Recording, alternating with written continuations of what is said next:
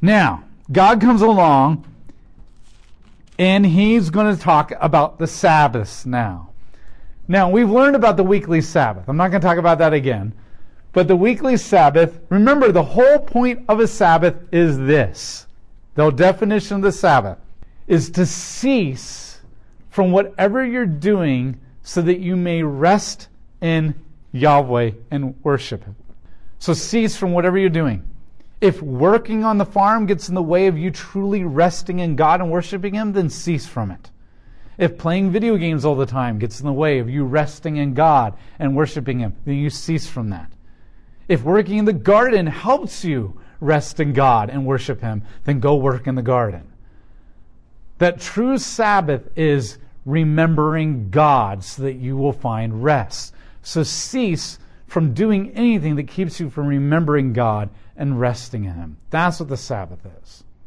And it looks different corporately and it looks different individualistically.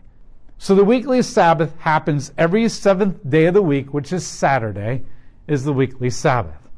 He will go on and mention three other Sabbaths. He's going to talk about the high Sabbaths, which are seven festivals throughout the year, and then the sabbatical year, which happens every seven years, and the year Jubilee, which happens every 50 years. So there's actually four Sabbaths that God talks about, not just the weekly. The first one that Leviticus goes through is the high Sabbaths. There are seven festivals, holidays, that they were to celebrate every single year. The first festival is in chapter 23, verse 4, and it is the Passover. Now, the Passover and the unleavened bread are mentioned together because they overlapped. But this is basically works. Passover. We've already talked about Passover in the book of Exodus. But Passover is celebrated on the 14th of Nisan. Nisan was the seventh month in their Jewish calendar. So that would be like July for us. So on the 14th of Nisan, they would sacrifice a lamb. Now, this lamb would be like a purification offering. They would go into the holy, the, the tabernacle courtyard area. They would bring an unblemished lamb in. They would lean on of it, transfer its sins. They would slice its throat, drain out the blood. The difference is they would bring the whole thing back only on this festival. They'd bring the whole animal back and they would take the blood of the lamb and paint it on their doorpost every single year. We don't know exactly what this looked like when they were in the wilderness with tents. Um, but every single year they would paint the blood on the doorposts, and they would then take the lamb in their house and they would eat it together as a family. And the first night that they ever did it, back in Exodus chapter 12 and 13 and 14, was to allow God's wrath to pass over their firstborn son so that they could live. Therefore, the firstborn son belonged to God as a priest, and every family had access to God. Now they're not escaping Egypt. So every year they would sacrifice a lamb in order to remember how God had delivered them from Egypt and rescued their firstborn son and their family. And so the Passover was celebrated on the 14th of the Nisan every year as a celebration that remembered God's faithful deliverance of them from their life of slavery into their life with God. That's the whole point of the Passover. Unleavened bread. Unleavened bread was to be celebrated the day after Passover. So on the 15th of Nisan. Now remember, the 14th happens on a different day of the week every single year. So one year the 14th could be on the Monday, the next uh, Tuesday, next Wednesday, whatever. So that was always changing. Less was um, unleavened. So unleavened was celebrated the day after Passover, and it lasted for seven days. Okay, seven days they would do celebrate the unleavened bread. The leavened bread was they would bake. They would do two things. They would go through their house and they would clean out all yeast, every nook and cranny, every corner underneath your dishwasher, your oven, or they didn't have those.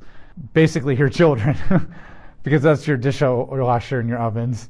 You would get rid of every single form of yeast, and you were not allowed to bake any bread with yeast during that time. Yeast symbolically represented corruption. Now you would say, wow, it takes them a whole week to get rid of yeast in their house. Well, not necessarily, but kind of yes. Remember, in the ancient world, they baked bread all the time. So they're grinding grain, baking bread, throwing yeast in and flour, and by the time they get done with all the baking, they have to start all over again and go right into dinner. And they live in caves, they live on dirt floors, they live in tents. It's not really beneficial to constantly clean the yeast all the time when the yeast is just mixing with dirt and you're just going to always be using yeast and baking bread. So, but this week you're not baking with yeast. So it's actually worth it to clean it all out. So the whole point is that you're removing all yeast from your life. This is supposed to be a physical action that would help you intentionally repent of your sins. And so as you're cleaning house, this would be like our spring cleaning.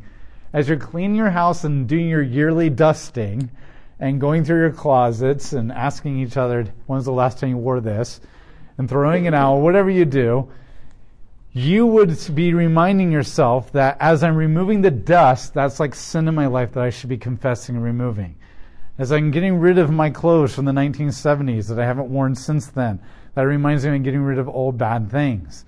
And so you're removing all these things in your house and you're cleaning, which should help you actually make the intentional effort to repent. And basically, what it is, it's a week of confessing your sins and eliminate all that sin in your life so that you can be right with God. And that's the week of unleavened bread. It lasts seven days, completion. The third festival is first fruits.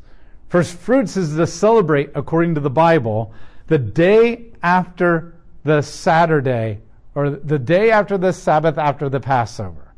So basically, it's the Sunday after Passover. So Sunday after Passover is first fruits. Now, notice that if you've got Passover on the 14th, and you've got unleavened bread starting on the 15th, then if this is on a, the 14th is on like a Tuesday, then the first fruits is going to happen on that Sunday. So unleavened bread is going to go into first fruits too if you're celebrating Passover and unleavened and it happens to fall on a Monday and a Tuesday one year, then first fruits is going to be at the very end of unleavened, at the very end. If Passover and first and unleavened just happens to be like on a Thursday and a Friday, then first fruits is going to be at the very beginning of unleavened. Does that make sense? So first fruits is going to be in a different place of unleavened every single year. And no matter what, first fruits is going to be in unleavened. So in some way, these three festivals all kind of became one festival in Israel after as the years went by. Because it's very easy to get all your animals sacrificed when you're a small nation in the wilderness. By the time we're living in the time period of Christ, there are millions of Jews in Israel. And you can't be sacrificing every single Jewish family's lamb all on the same day. So a lot of times they would assign different tribes to different days which means that the Passover was almost the entire week of unleavened. And it's very possible, depending on where first fruits was, you could be celebrating first fruit at the same time that your family's turn was to go to the tabernacle or the temple and do their, their, their lamb sacrifice. Does that make sense? And so technically these are three different festivals, but first fruits is always going to be happening somewhere in unleavened.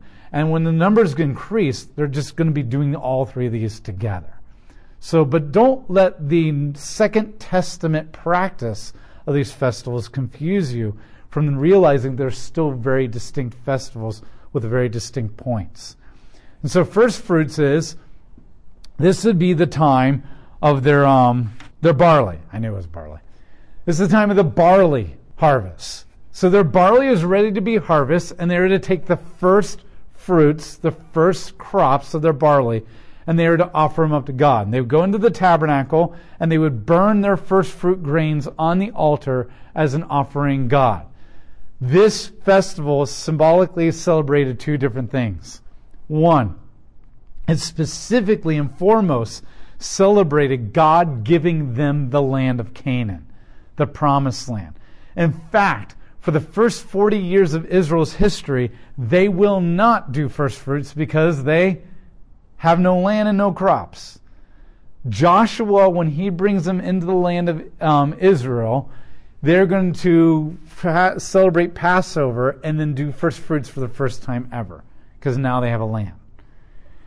And so, first fruits is you take the first of your barley, and it was your way of saying, Thank you, God, that I have crops because you gave me this land. And it was a celebration of entering into the land of God. The second thing that it celebrated is that it was a thank you and a trust offering to God. Because you were thanking God that the only reason I have crops is because He provided them for you. And you're trusting Him that by the fact that you're burning some of your crops, you're still going to be able to take care of your family and feed them. Does that make sense? Then, the fourth festival was Feast of Weeks. Feast of Weeks was to be celebrated 50 days after the Passover. So this one went into the next month. So 50 days later, so remember all these first three are happening pretty much within one week. But 50 days later, you would celebrate Feast of Weeks. Feast of Weeks was where you offered up the first fruits of your wheat harvest. And just like the first fruit celebration, it was a thank you and trust offering to God. But first and foremost, it was a celebrated the giving of God's law. Because remember, Passover was when they left Egypt that night. It took them 50 days to get to Mount Sinai. And when they got to Mount Sinai, God gave them the law. So every year, they're to remember God's deliverance of them from Egypt through the Passover. And then 50 days later, on the day that God gave them the law, they were to celebrate the fact that God gave them a law, a covenant where they could have a relationship with Him. And then 40 years later, they were also celebrating first fruits to celebrate that God gave them the land. So basically, these three festivals put together Passover celebrated God's deliverance. First fruits celebrated God giving you the land. And Feast of Weeks celebrate God giving you a covenant where you can have a relationship with Him, which should all lead you to a deep sense of repentance on leavened bread with God. Does that make sense? So, three of them celebrated what God had given you, which leads you to the fourth one, which lasts for an entire week, of that I should respond to this with a deep sense of repentance and appreciation and making my life right with God. And that these four festivals intentionally helped you take the time to truly appreciate what God had given you and done for you and celebrating Him so that you could rest in this God that is so powerful that He was able to give you these things and so loving that He actually did it for you. And if you are truly celebrating it, knowing and remembering and honoring God for what He's done, that should give you a credible sense of rest and allow you to trust in Him that He'll give you whatever other things He's promised you. Because if He saves you from slavery, gives you a land, and gives you a covenant relationship, everything else is easy. Everything else is easy. Does that make sense? Now we get to the fulfillment. These festivals foreshadow the first coming of Jesus Christ. There are seven festivals altogether. The first four spring festivals, and they foreshadow the first coming of Jesus Christ. The second set of three are fall festivals, and they celebrate the second coming of Jesus Christ. So here's how it works. A couple thousand years after they left Egypt on the Passover. Does anybody know what day Jesus died on the cross? The 14th of Nisan. Why did he die on the cross on the 14th of Nisan? That was the Passover. The exact day that God delivered them from Egypt, and the exact day for a couple of thousand years that they celebrated that was the exact day that Jesus died on the cross. The 14th of Nisan, Christ. Now, you're like, wait a minute, but didn't the Gospels say that they did the Passover? That Jesus and the disciples got together and they celebrated the Passover meal, and then the next day he died, right? Well, yeah, that's why the disciples are confused. Because Jesus says, go get everything ready for the Passover meal. And they're probably thinking, the Passover starts tomorrow. And likewise, I told you it was not uncommon for them to do Passover on not the actual Passover day, because there's too many people to do it. What's interesting is that Christ comes along in the Passover, and the night before the actual real Passover, he's doing with his disciples. But there's no lamb. Not once does the text ever mention that there's a lamb there on the table. And in fact, they never even eat the meal. Christ does the four cups that you do before you eat the lamb. Actually, he only does three. You're supposed to do four cups and then eat the lamb. He does three cups and then says, okay, let's go. And they leave. And they're probably wondering the entire time. Remember, if you read John chapter 14 through 17, they're really confused. They're always like, what are you talking about, Christ? And what are you talking about? And Peter's like, no, no, no, no, no, you're not going to. And Jesus is like, oh, yes, I am. And so Jesus comes along and he tells them to do the Passover the day before Passover begins. There's no lamb. They don't drink all four cups. He leaves before they even eat the meal. He gets down on his knees and starts washing their feet. He talks about dying and going places, and they're just like, what in the world is going on? Is this guy gone insane? They're so confused that Jesus even says, the guy that I hand this bread to first is going to betray me. And they hand it to, he hands it to Judas and they're like, who's going to betray him? We don't know. This just shows you how confused they are. The reason is, is that he's the lamb. He's the lamb. There is no lamb because he's the lamb that year, and they do it the night before because he has to die on the 14th to fulfill all prophecy. The day after Passover is unleavened bread. Now, what, why did Jesus die on the cross? For your sins.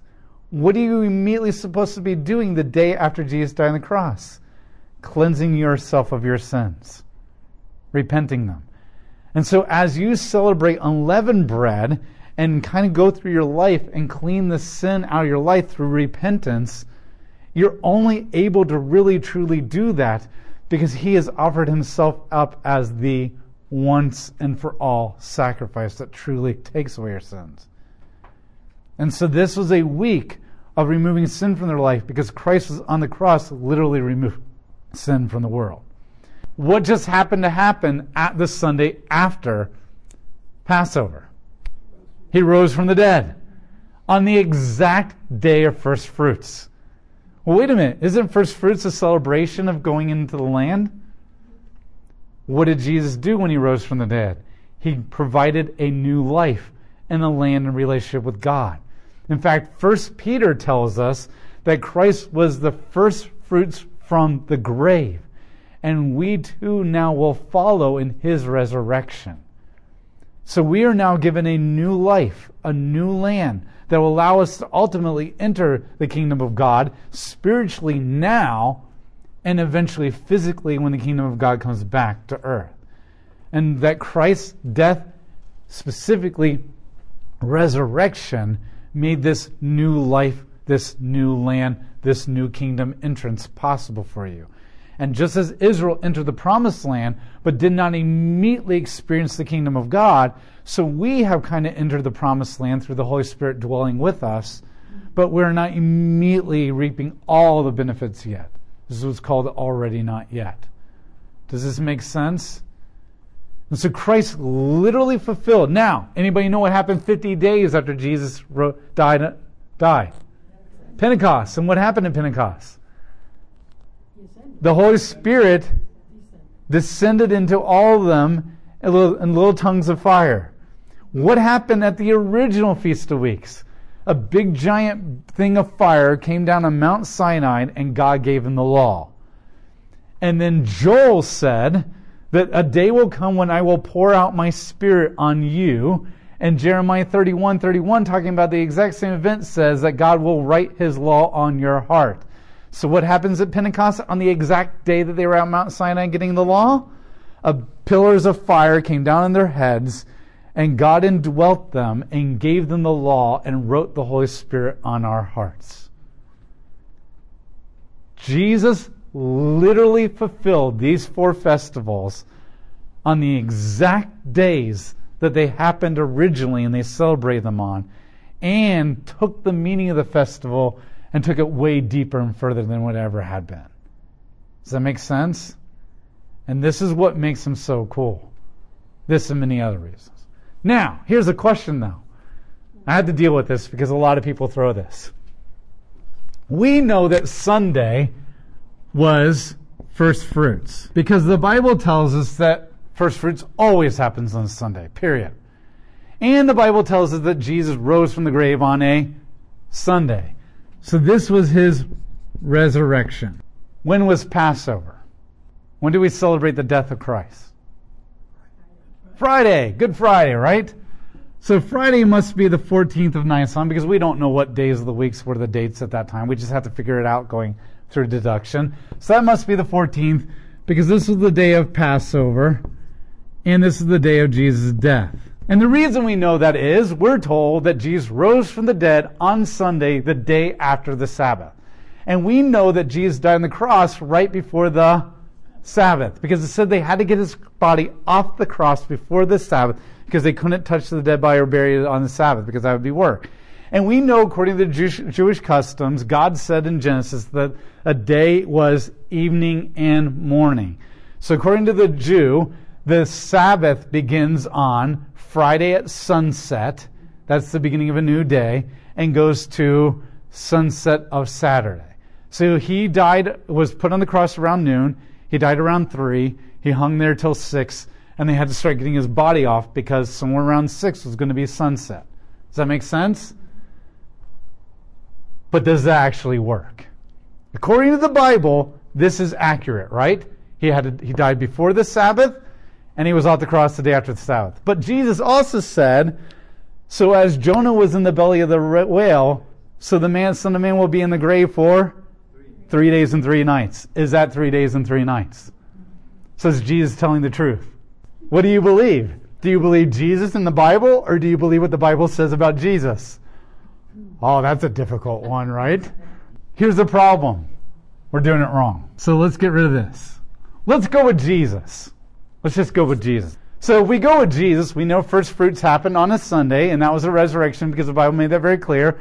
So three days and three nights would mean that he died on a Thursday. So this must be the 14th, and that must be the 15th and 16th and 17th. And this must be the Passover, and this must be his death. So you got Jesus' Passover death on the 14th on a Thursday. He's in the grave three days and three nights. He rises on the first fruits. But the problem is, if this is the Sabbath on Saturday, is he being taken off the cross right before the Sabbath begins? No. So here's the problem. This is a lot of people come and they say, see, your Bible is a contradiction. Because your Bible tells you that he was dying on Friday and raising on Sunday, but your Bible also tells you that Jesus said three days and three nights, which means your Bible, or what it says about it, and your Bible and what it says Jesus said contradicts each other. Your Bible's wrong. And your religion's false. Right? That means you got to read that really, really, really boring, outdated book of Leviticus. Who wants to do that? Except for you guys.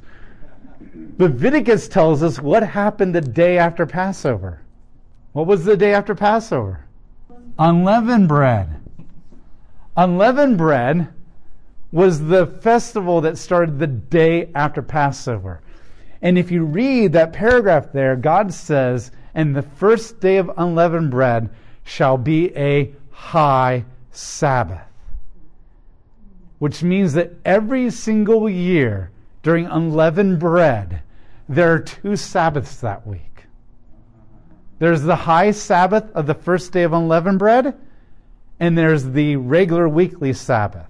Now, if Passover is on a Monday, then that means that unleavened bread Sabbath is on a Tuesday, and then you have a couple of days where you can work, and the Sabbath comes again on Saturday. But if Jesus was in the grave for three days and three nights, that means that Passover is on a Thursday. Which means, is it telling you the truth that Jesus had to be taken off the cross before this Sabbath began? Yes, because the next day on Friday was the high Sabbath of unleavened bread. And is the Bible correct when it said that the women could not go to the tomb until after the Sabbath was over with on Sunday? Yes. Because that year there were two Sabbaths right next to each other. In fact, some manuscripts actually say that the women arrived at the tomb on Sunday after the Sabbaths.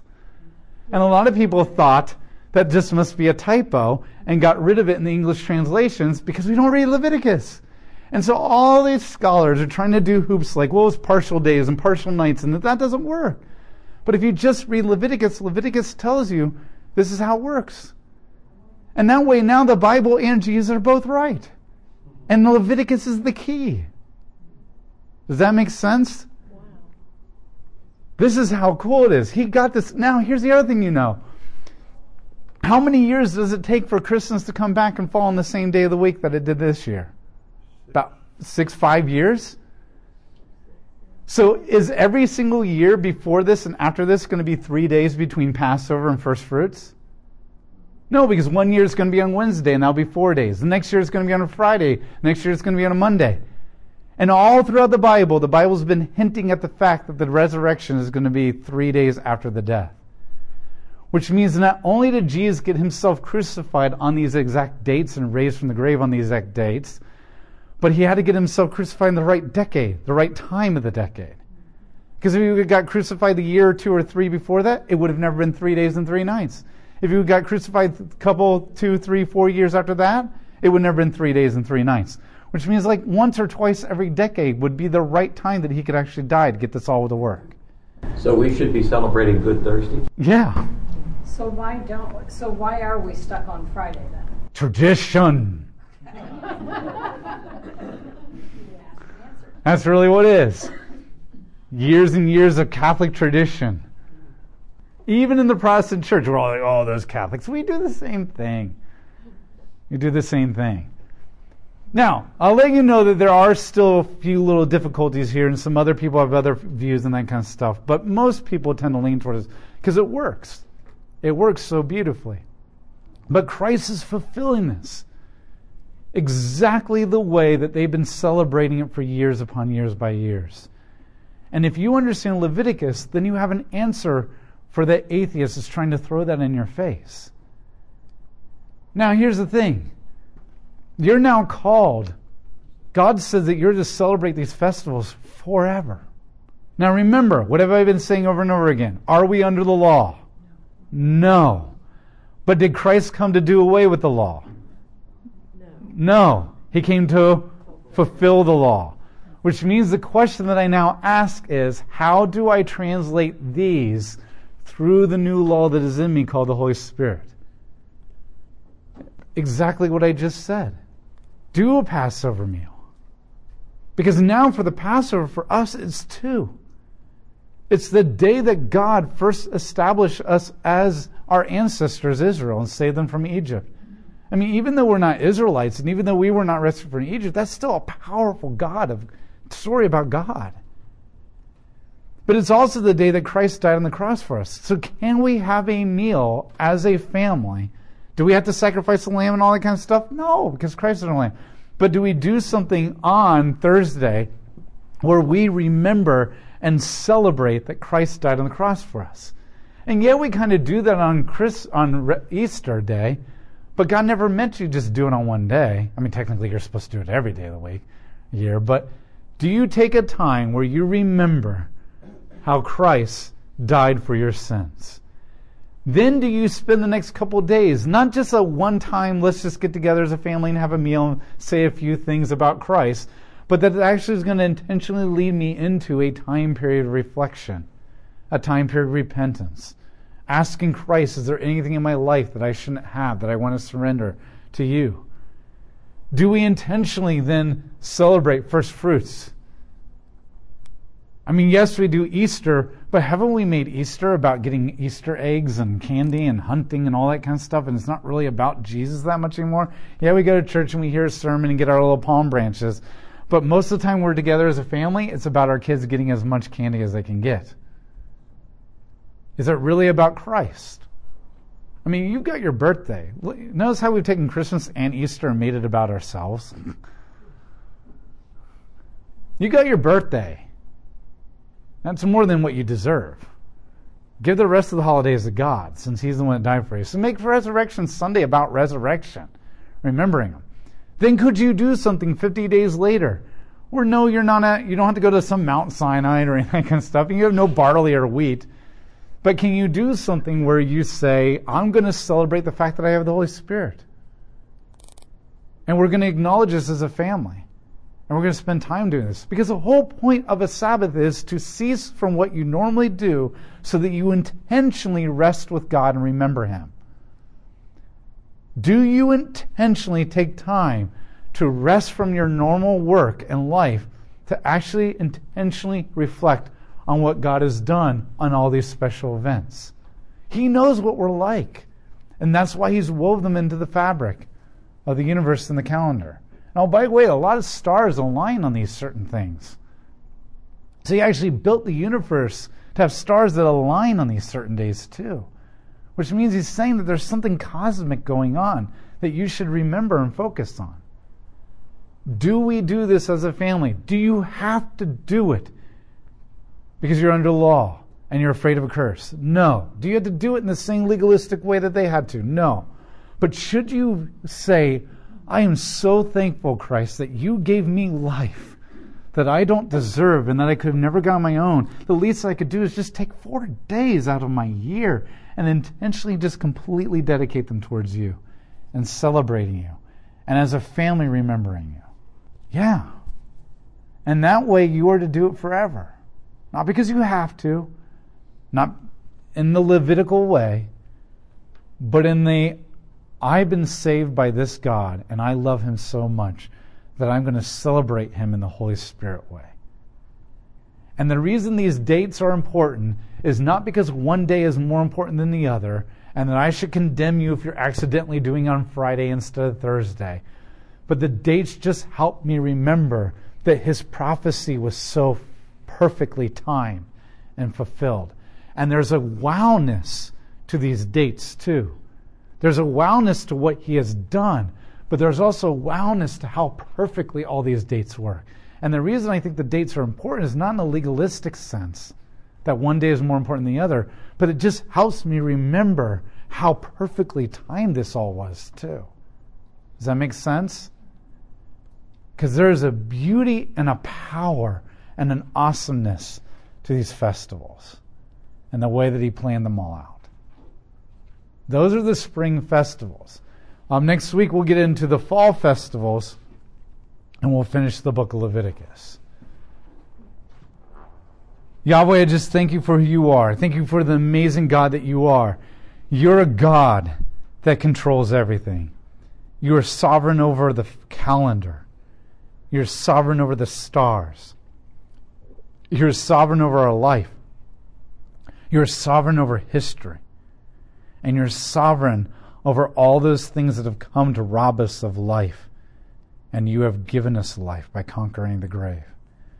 And I pray that we can come to an appreciation and a wow of all the many ways that you have orchestrated and designed the universe to function in the way that you want it to function in order to bring us deliverance, to bring us life, to bring us redemption and to give us life to the fullest and our own land with you and the Holy Spirit in us and the land that we will one day receive when this world is made a good place again. And I thank you that you have woven this into our calendar. And I pray that you would give us the ability and the desire to remember you on these days that you assign so that we can establish a habit of remembering you every day. In Jesus' name, amen.